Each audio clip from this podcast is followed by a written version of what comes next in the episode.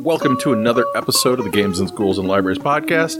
I'm Donald Dennis, also known as Wolfsfio around the internet, and I'm here with, Chris Bell.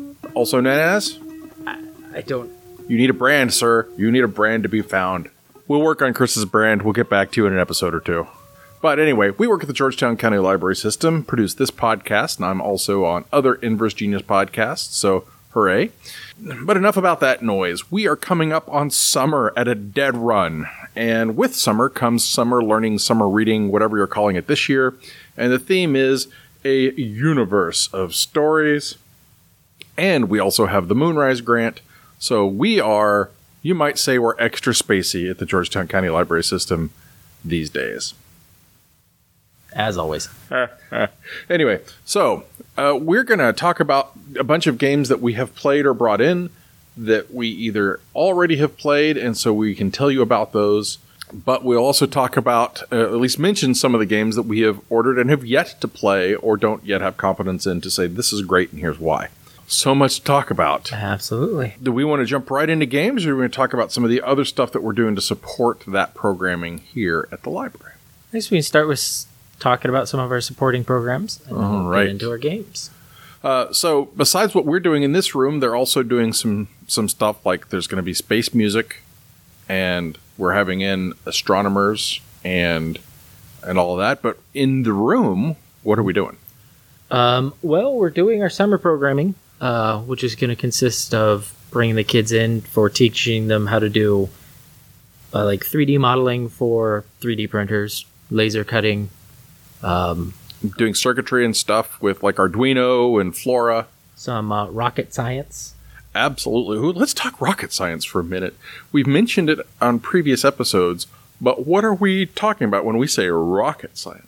We're talking about uh, Kerbal Space Program. Yeah, Kerbal Space Program, where you literally build rockets. Yep, it was a uh, indie game that a company developed, and at first it was just about making a cool rocket game. Make a big rocket, hope it doesn't blow up. And then they kept making it and making it and making it, and now it's gotten to the point where NASA took notice and even uh, sponsored some expansions for them.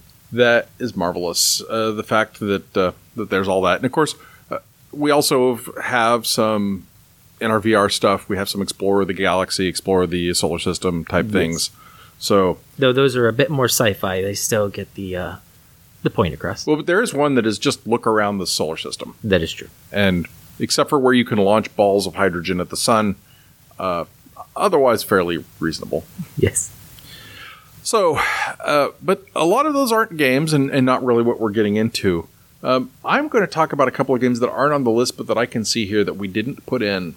And one of them is Space Base, Ah, yes. which it's a uh, you're rolling dice, and with the dice you're picking either you know what you're going to build, uh, you know with your or I'm sorry, what you're going to activate uh, on your turn. So if I roll a three and a four, I can either do both my three and my four or my seven.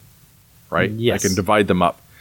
And those are in front of me. I have a, a line of ships, and each of the ships has different powers, and it can like give me points. It can give me more resources for that turn. It could permanently give me more resources that I that I get every turn. It can um, you know, do weird things as well, you know, like move dice up and down or, or have other effects. Yes. And then on your turn, when you're the person, because if if I've rolled the dice, then here's how I'm using them, and then Chris also gets to use the dice on his turn. So Yes. there's you're paying attention no matter whose turn it is.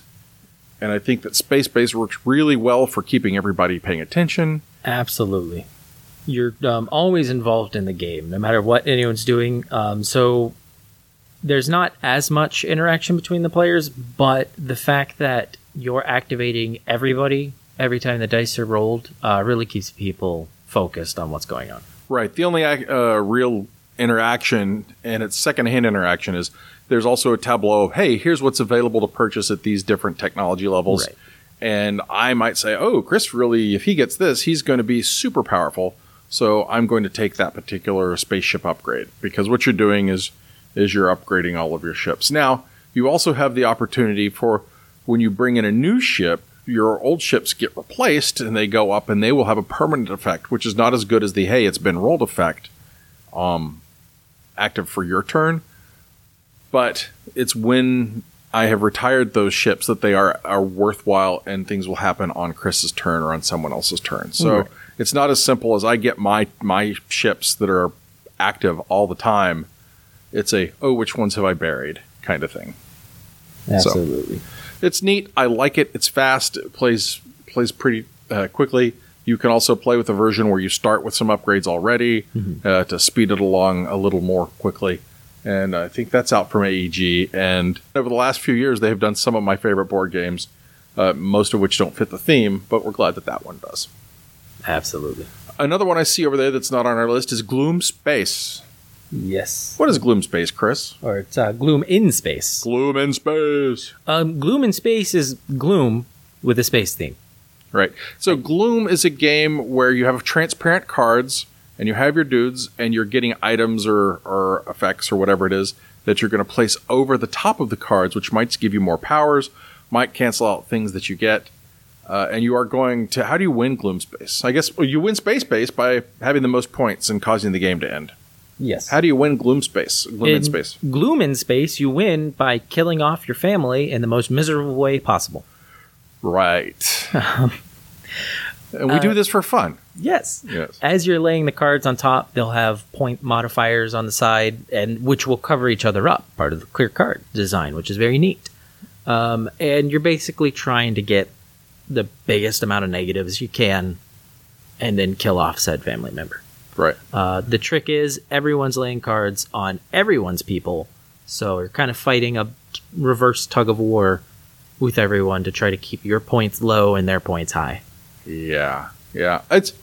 I think the gimmick with Gloom, with the transparent cards and the laying cards on top of each other, that is the neat thing about Gloom. Yes.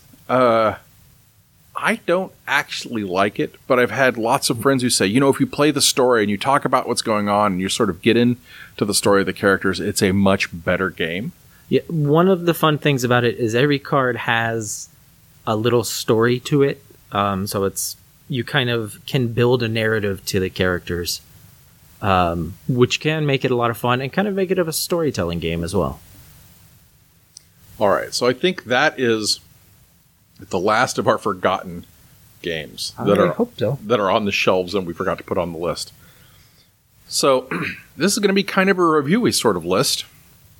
Uh, let's start at the top of games that we have for the library in the library Yeah. that we have played already, and I'm going to say Terraforming Mars is the big daddy of if you're talking space technology, space exploration, that it is one of the big daddies of of, of that kind of theme. Absolutely. And it is so in a lot of different ways. It is a big game. It is hefty. Um, it is thinky. It's just big. Right.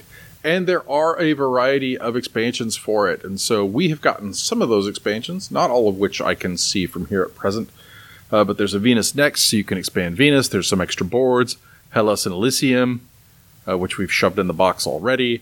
And so there are a wide variety of things. And the whole point about terraforming Mars is you're taking Mars from its current cold, apparently dead state, and you are trying to raise the O2 level, raise the H2O level, raise the temperature of the place, all while making uh, the most contributions and earning the most profit uh, for your corporation that is doing the thing.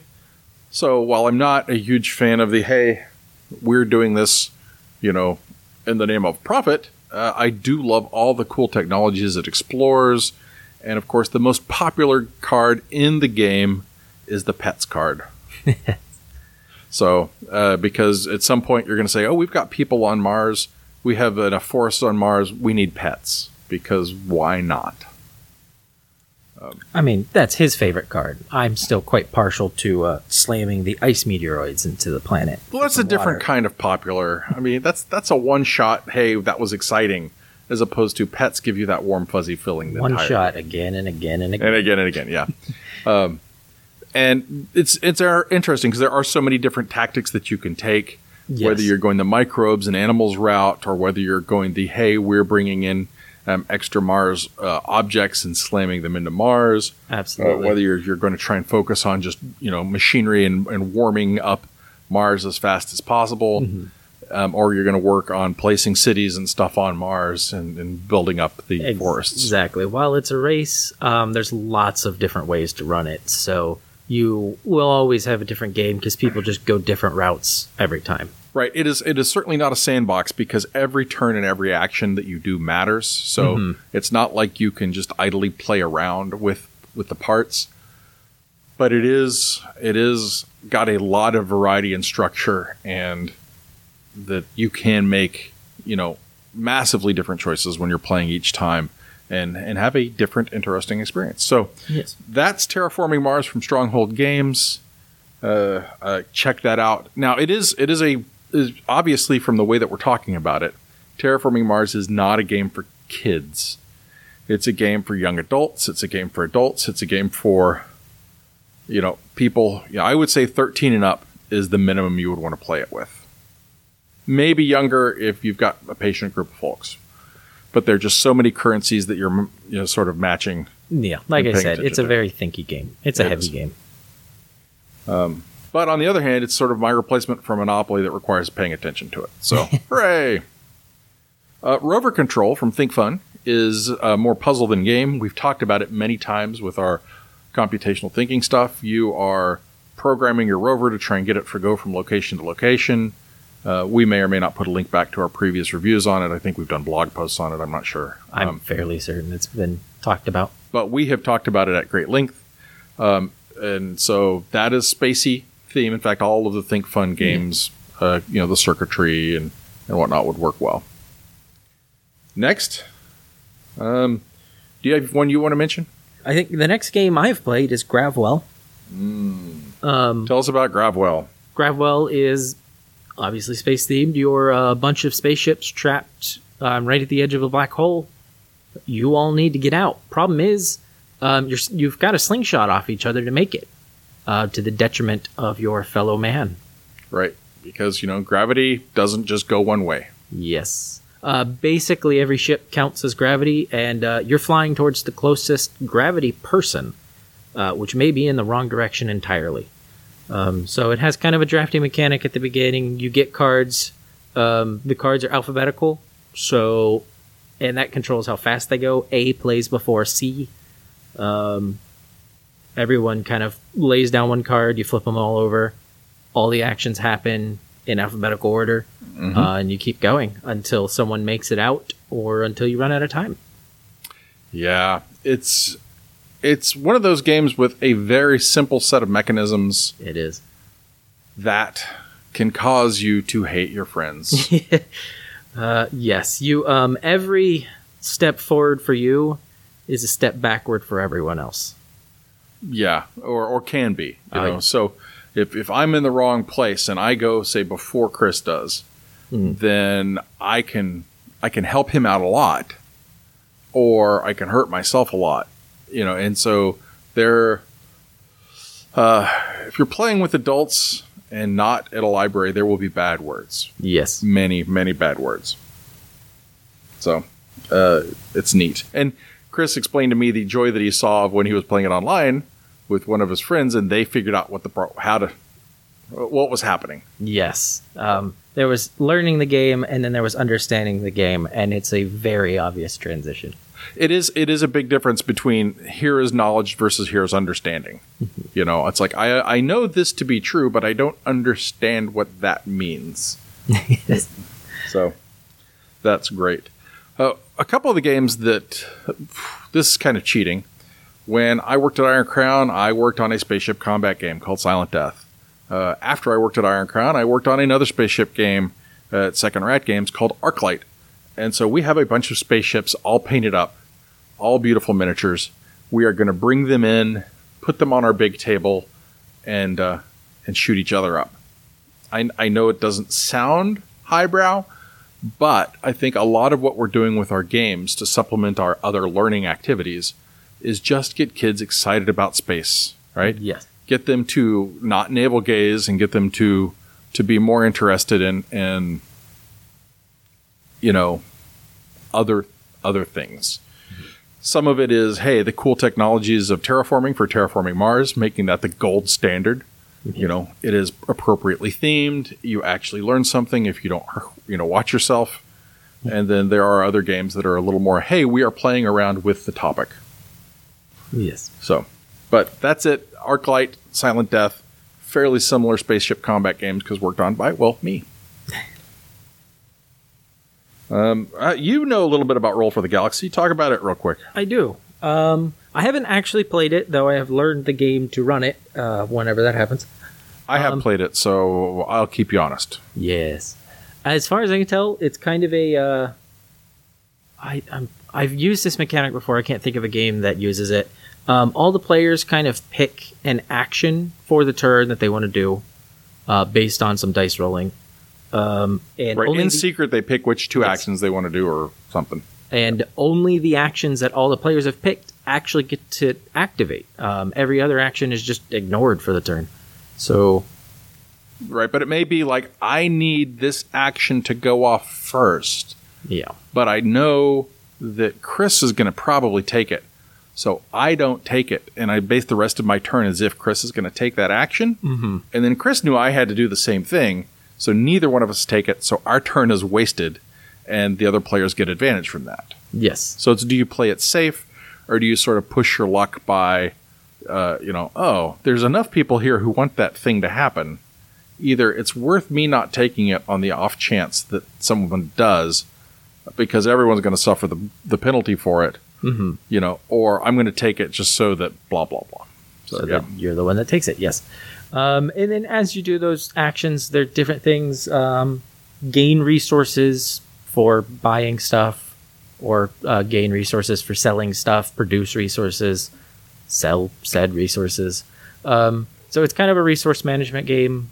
Um, you're trying to build up your. It's not really a factory, but it is a factory engine. It's it's an engine engine building game, that's for Yeah. sure. You are trying to make things work smoothly, uh, by you know more smoothly in the future by doing things now. Yes. And then, uh, you know, build it up, make it efficient, and then sell off your goods, make money. Mm, Yep.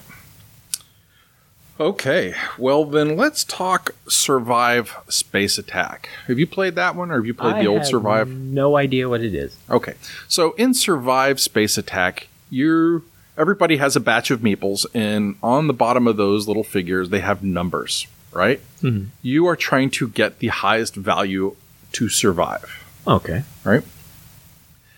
And the problem is, is that this spaceship is or space station is falling apart around you. And there are space monsters and space pirates, I think. There's a variety of different hazards that are occurring that will keep you from getting in the little space lifeboats and getting to a place that is safe away from the, the space station. Gotcha. And that's it. At the end of the game, once the space station is entirely gone and the meeples are all murdered by space monsters, you then go through and see who has the highest value, and that's who wins. And the thing is, though, is if you know the person to your left, I believe, is going to be running the space monsters on your turn. They roll the die; it tells them what they get to move, and they're trying to gobble up all the little meeples on the board that are not theirs. So the question is, is like, hmm, he's got one there. I see Chris has got one there. So I don't think he's going to move it to that space. So I'm going to move my guy on top of that space. Well, but Chris knows for some reason that that is his number one, right? It's it's a very low value guy to him. Yes. And so he's going to say, you know, it's worth it to keep Donald from getting what's easy, easily going to be that value or higher, and so it gets gobbled up by Space Monster. It's it's interesting. And if you if Survive sounds familiar, there was the Survive Escape from Atlantis game, which is the same sort of thing where Atlantis is falling apart and you're trying to get your meeples off to other islands. So Sounds very neat. it's it's a neat sort of evolution of that. Is there anything else on here you played? Oh, you played Exodus Fleet. I don't remember which one Exodus Fleet is, to be honest. So in Exodus Fleet, you've got a little spaceship that you're going to be filling up with cubes of people and or items that you're getting off the planets. Ah, yes. Um, and you're be, going to be increasing the value of your ship or how much your ship can hold.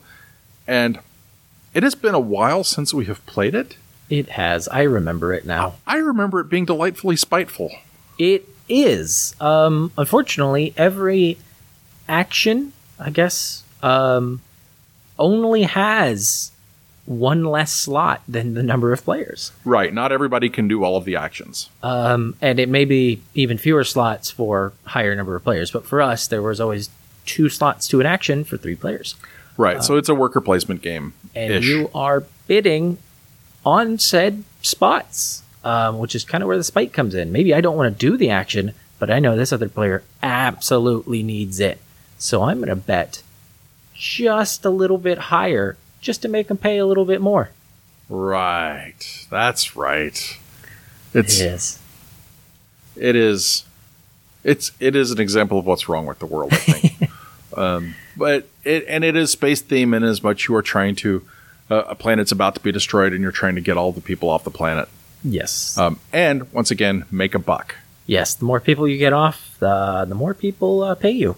It is it's such an American game. it really is. anyway, um, yeah, so that's Exodus Fleet. Uh, we had a lot of fun with it.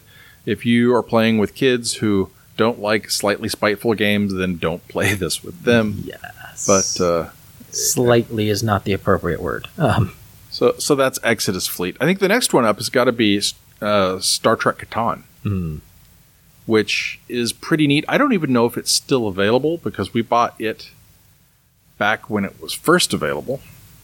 I have no idea which Catans are currently available. And so there are two versions of Star Trek Catan. There's the base set, and then there's the expansion, rather.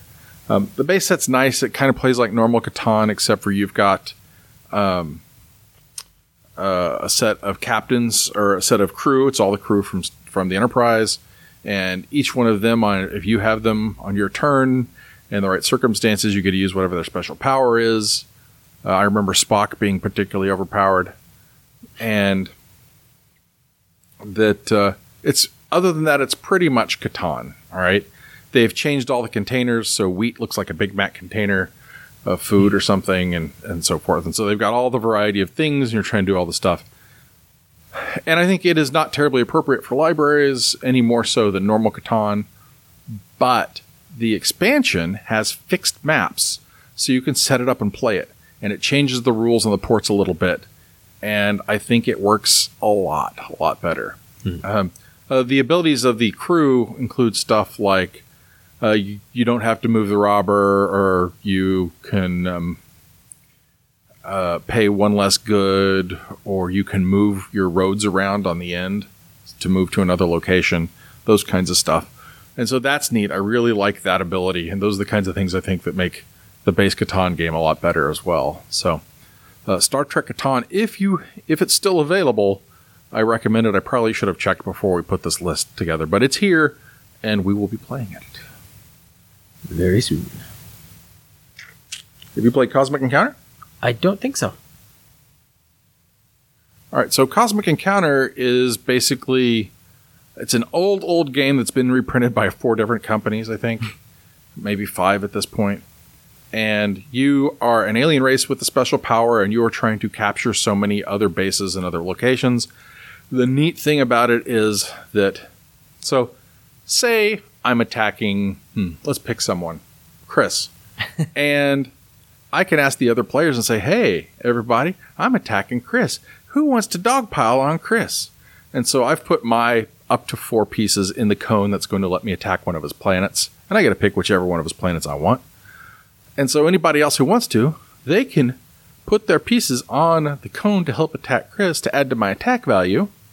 And then if we beat Chris, we all get bases on his station on that planet. No.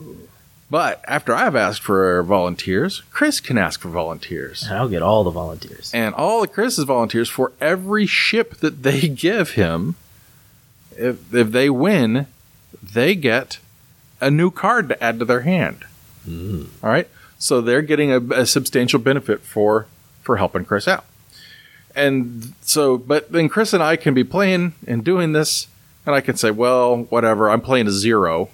and, and Chris plays a compromise, and then, well, I still get to add all my ships, so I would win. But if we both play compromise cards, then people who jumped in to help us get nothing. And Chris and I get to say, well, you know, instead of me taking over your place, how about I just put one of my guys there and you can put one of your guys on one of my planets? and then boom, we've won. So it's got a variety of things. There are tons of expansions for it. There are tons of superpowers. So there's like zombies who never go to the dead zone. There are guys who each one of their units counts as four units, so they're super powerful in that.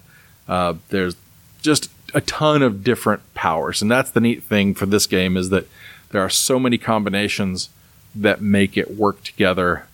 That um, yeah, Cosmic Encounter. Uh, it is a classic, and I have played it so much now that I pretty much hate it. I love talking about it. I love thinking about it, but I have played it probably a hundred or so times over the course of my life, and um, I haven't burnt out on it. But it still gives me that warm, fuzzy feeling. Unless somebody says, "Let's play the game," and then I look at them darkly, like, "No." yes. Well, any game that's been uh, handled by that many companies, it must have something special. It it is. It is. It is very special, and it's it was the first game that ever came out that said, you know, we can put out as many expansions as we want for this game, and they tried. Back in the '80s, they had like eight or nine expansions, maybe twelve. I don't know, lots of them. So there is that.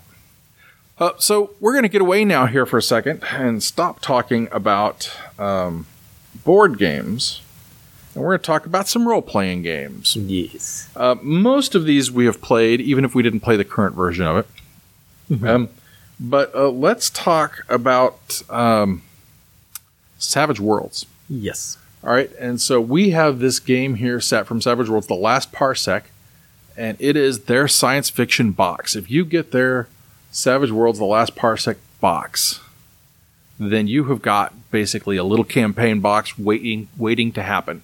I don't think you actually need anything else. It has the cards you need, it has the dice you need, it has the rule books, it has the GM screen, uh, it's got scenario stuff, it's got some neat things in it. So it's that a well packed box. That is the last parsec box. It's got maps of like I think uh, your spaceships or something, but it is neat. And the cool thing about Savage Worlds is it's got a cool dice system, mm-hmm. and you have quite a bit of flexibility in creating your characters. We have not actually played the last parsec yet because we just got the box in like last week. Exactly. But oh my, we are so so excited uh, that this has been added to our role playing game collection here at the library. Yes, it's going to be a fun time. So, um, th- but I guess if we're talking about box sets and things that we have, uh, we would be uh, neglectful to not mention Starfinder. That what, is true. What is Starfinder, Chris? Um, it's Pathfinder uh, in space. It's the space themed Pathfinder um, mechanic, I guess. right. it's like Pathfinder uh, version uh, 1.5 or or of it. It's it's an update of the Pathfinder system. Yeah. Um, but it's got space goblins, space orcs, all that stuff. So they didn't and it's got also own its own unique things. Yeah, it's kind of a standalone Pathfinder space system. Right. Uh, and they have the Starfinder Society, like they have the Pathfinder Society. So yes. if you are looking for someone to show up at your library, run some games, put a call out for Starfinder GMs because they're going to be able to help you. They're uh, so as much as I love Savage Worlds. It doesn't have the infrastructure that no. Starfinder Pathfinder does. And you're going to have a much easier time finding a a Pathfinder region captain or whatever they call them, a Starfinder person to show up at your neighborhood and run a game. Yes. And um, so uh, once again, this is a, a, box that arrived last week. It is. And so we do not have have the knowings of how it works. I don't think we even opened this one yet. I played in a demo of I think the spaceship combat, like at ALA two years ago. It was neat when it was a brand new thing, yeah. um, but I haven't haven't had all the stuff. But we also got from it, we got one of their adventure paths, mm-hmm. and we got uh, a variety of other of other things for it, like some decks of cards for status effects and that kind of stuff. So yeah. we're I think we're well kitted out to do some Starfinder. We should have everything we need. Uh, now, the other thing that we bought specifically for this grant is the is the latest edition of Traveller, which has some nice hardbacks and stuff like that. Uh, if you are a longtime role playing game person, uh, it was one of the first non D and D games ever published. The original Traveller. it was a pretense at a hard science fiction setting. And uh, the reason we got it is just because it's sort of, it has the strongest nod towards, you know, what you would consider um, hard sci fi. Now, that said, it still has aliens, it still has uh, stuff made up about planets that we don't know yet, um, all that kind of thing. But it is sort of your classic science fiction. So now we've got some other stuff that we're going to sort of bend to our wills. Yes. Um, I'm, I'm guessing you never played Traveller, right, Chris? I have not. And I haven't played this edition, but it's the one that's available, so I have no idea if. I don't know if it's any good, really. I know nothing It about may it. have been. It may have been the one bad purchase that we made. um, It's but just we'll one that's pretty good. the books are pretty expensive too, too as well. So I don't necessarily recommend it unless you have some really hard sci-fi geeks who are who are into role-playing games as well. Yes. All right, so uh, looking here, what are we going to talk about next that we're going to bend to our will role-playing wise? Uh, probably Fate. Um, Fate is always a popular choice in this library. Yeah, Fate's really popular, and it's easy to do whatever you want to with it. Yes, I think that's why Fate is so popular. It's um, it's deep but simple at the same time. Um, the mechanics let you do basically whatever you want. Um, I believe there are some space themed um, scenarios and guides and stuff out there. Um, Fate is kind of the system is kind of bare bones and allows you to uh, fill it with whatever trappings you want. That's that's very true. Um, and I there there are Fate for just about anything. There's a new Yeah. Fate Cthulhu thing that just finished Kickstarter. I think uh, shortly before this episode will release. You can probably still pre-order it. I don't know, but uh, yeah, Fate. Um, we love it. We will play it as often as we can. Uh, unfortunately, that's not as often as we like because we've got all these other things to play. Too many things to do. Uh, and so you talked about bending it to your will. Um, one thing that's not on the list that probably should be Fiasco. Yes. Uh, there are a bunch of space uh, things, a bunch of oh my gosh stuff has gone wrong. There's like a colonial, which is a space aliens sort of thing from you know your space marines fighting aliens. There's all kinds of variety of space things. As Uh, a storytelling game, it makes it very easy to put whatever story you want. And in fact, by the end of the summer, we are going to put together some sort of space playbook. Um, because you know we've previously at the library we've done one based off of Pokemon, we've done one based off of libraries, and we did one based off of another grant that we had, which was uh, an ecological grant. And so I think that whenever we have, a I think every year we need to keep doing a new Fiasco playset. Absolutely. So we will do this thing. It will happen. We will release it for free, like we've done all of our stuff. But I guess most Fiasco playsets are free. So That is true. if you need to find them, just do a search for Fiasco playsets. And if I'm remembering while I'm editing this, I will try and put a link to where all the official Fiasco playsets are. yes. Oh, there's one other thing that we have Untold Adventures Await, Yes. which allows you to pick whatever theme that you want. But if you get the Rory Story cubes, um, or even cubes from a non Rory Story cube source, which I don't necessarily recommend, but you can use any of these, especially the space theme ones, to put together a pretty cool set and do um, either a single playthrough or an ongoing campaign Yeah. of stuff. So, Untold Adventures Await by our friends over at Hub Games. We like those guys. They supported ShushCon and our uh, storytelling workshop uh, a lot. They really did. So now we're going to talk about some of the other stuff that we have that we um, that we don't have enough experience with to really talk about at all, Yes. um, except for the fact that uh, we know that that's supposed to be good for what we're doing. Or once again, the themes sort of match and it'll work. It'll work well. Did we mention we got a lot of stuff about a week ago? about a week ago. yes. Um, and so you'll be hearing about um, some of this stuff more in the future. Um, so first, let's talk about. There's this card game that we have called the Space Adventure, Yeah. And it's neat because you basically. Uh, uh, Kathleen Mercury talked about it I believe, on a previous episode of Games in Schools and Libraries, or maybe it was on an onboard games episode that someone talked about it. But it's a deck of cards, and you've got weird planets, and you're coming up with weird solutions to weird problems. And it seems perfect for both, hey, it's a space kind of theme, and children doing trouble sol- trouble solving, troubleshooting, that kind of thing. So, uh, Lupo, the space adventure, launch into a whole new galaxy of fun and imagination with your family, friends, and classroom. When planet Earth turns into a tiny raisin, it's up to you and your friends to blast off beyond the stars and create a new home for humanity. Get ready for a close encounter with fantastical new worlds and species. For example, a no gravity world where social zombies live. Let your imagination run wild. Bring your ideas to life from pen and paper blueprints to your own spectacular spaceship. It has pirate monkeys, pizza world, and so forth. So this looks like it's going to be a hoot. Yes. They sent this to me a long time ago. We never had the opportunity to sort of focus on it. I think for this now we we have that option. Yeah, absolutely. Fits our theme. And the next one is the Expanse board game from uh, now ex Ludology co host Geoffrey Engelstein. But it's based off of the TV series and books The Expanse, Yes. Mars, the Belters, and Earth, all vying for control of the solar system. I can't think of a better, especially since The Expanse is such a popular show, uh, you know, a nice way to hook folks in. Yes. It's a great story. We'll see how the board game holds up to that. Indeed. Um, we have Moons next, and it's a trick taking game.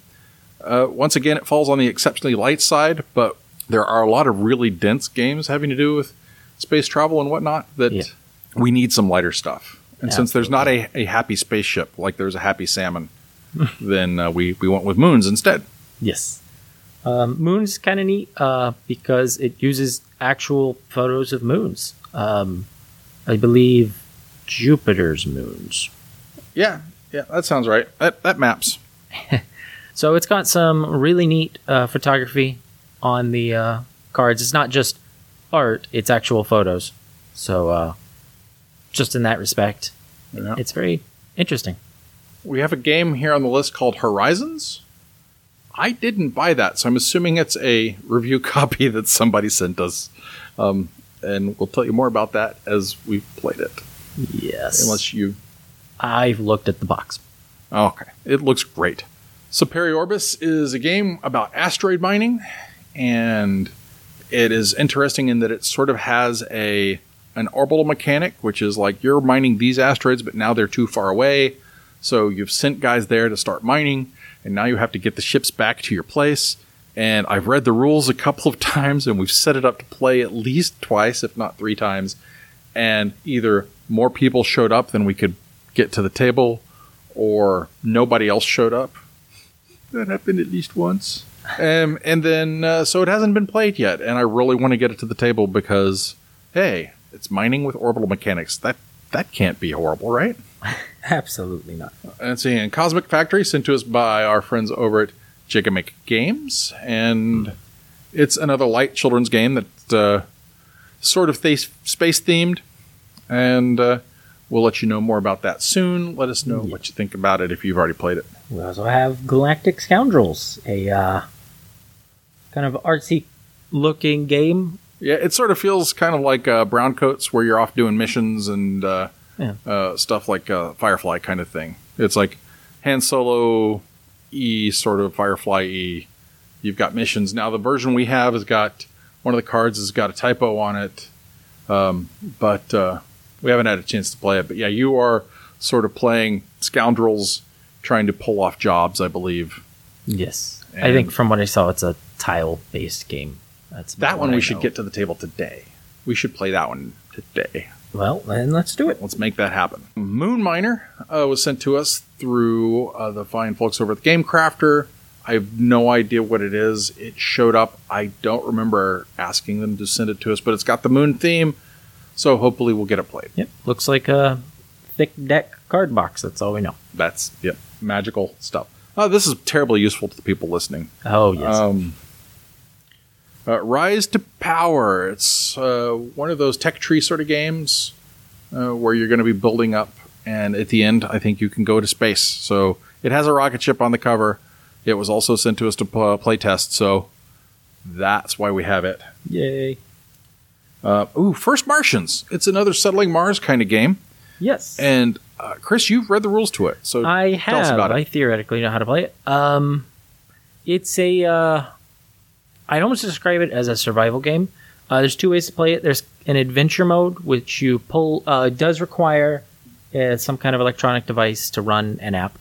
Um, for the adventure mode, you pull out the app, tell it the adventure you're running, and it'll kind of give you unique setups and unique goals. Like maybe your uh, solar panels are shorting out, so you need to go get the material to fix them. And however good or bad you do for that scenario will roll into problems or bonuses on your next scenario. Or you can just do a bunch of standalone scenarios, which are um, they're just different setups, and your goal is to survive basically um, on this Martian um, science expedition thing. Now, this was donated by a listener to the show, and unfortunately, since I don't have the game in front of me, um, where I scrawled his name inside of it, I don't know exactly who it was that sent it to us, and I apologize that we're not not naming the names right now, but. Uh, we didn't have to purchase it. It is one of those games that apparently some people really like, and other people find it impenetrable because the rules book, I believe, is of questionable quality. Um, it's a little difficult to learn. Uh, it took me a few tries, though. I think at this point I got it. Right. Not the worst rules I've ever read, but uh, it was a little tricky. So be prepared for that. Oh, you know, one of the games that we should have talked about that we've got access to that's spacey that you own is what Alien Artifacts. Oh yes, Alien Artifacts. Um, when I got the game, it was described to me as a 4X style card game in an hour. Mm-hmm. I think it kind of lives up to that idea. Uh, 4X is you know explore, um, exterminate, Exploit. exploit, and expand. Right. Um, so I don't. I didn't feel the expanding quite so much. No, that's what I mean. It's so you're playing out cards that are you can either set them out as planets that you've uh, basically colonized or exploited for resources, or you can set them out as ships to expand your fleet. Um, and as it goes around the table and you build these up higher and higher, um, you basically some of the cards you drop down give you points for having better done certain elements of the game. Um, there's a little bit of player interaction. You can either play it with or without player interaction, depending on how you build. You can go aggressive, or you can just kind of focus on yourself. I, it's short for what it tries to accomplish, um, but it's It is a nice tight game. I think the problem with saying that expand is it's really tough to do an expansion game without a map. Yes, So- um, it's all cards on a little tableau that you have in front of you. So- It's a nice game. Would like it. Would or would play it again. No problem there.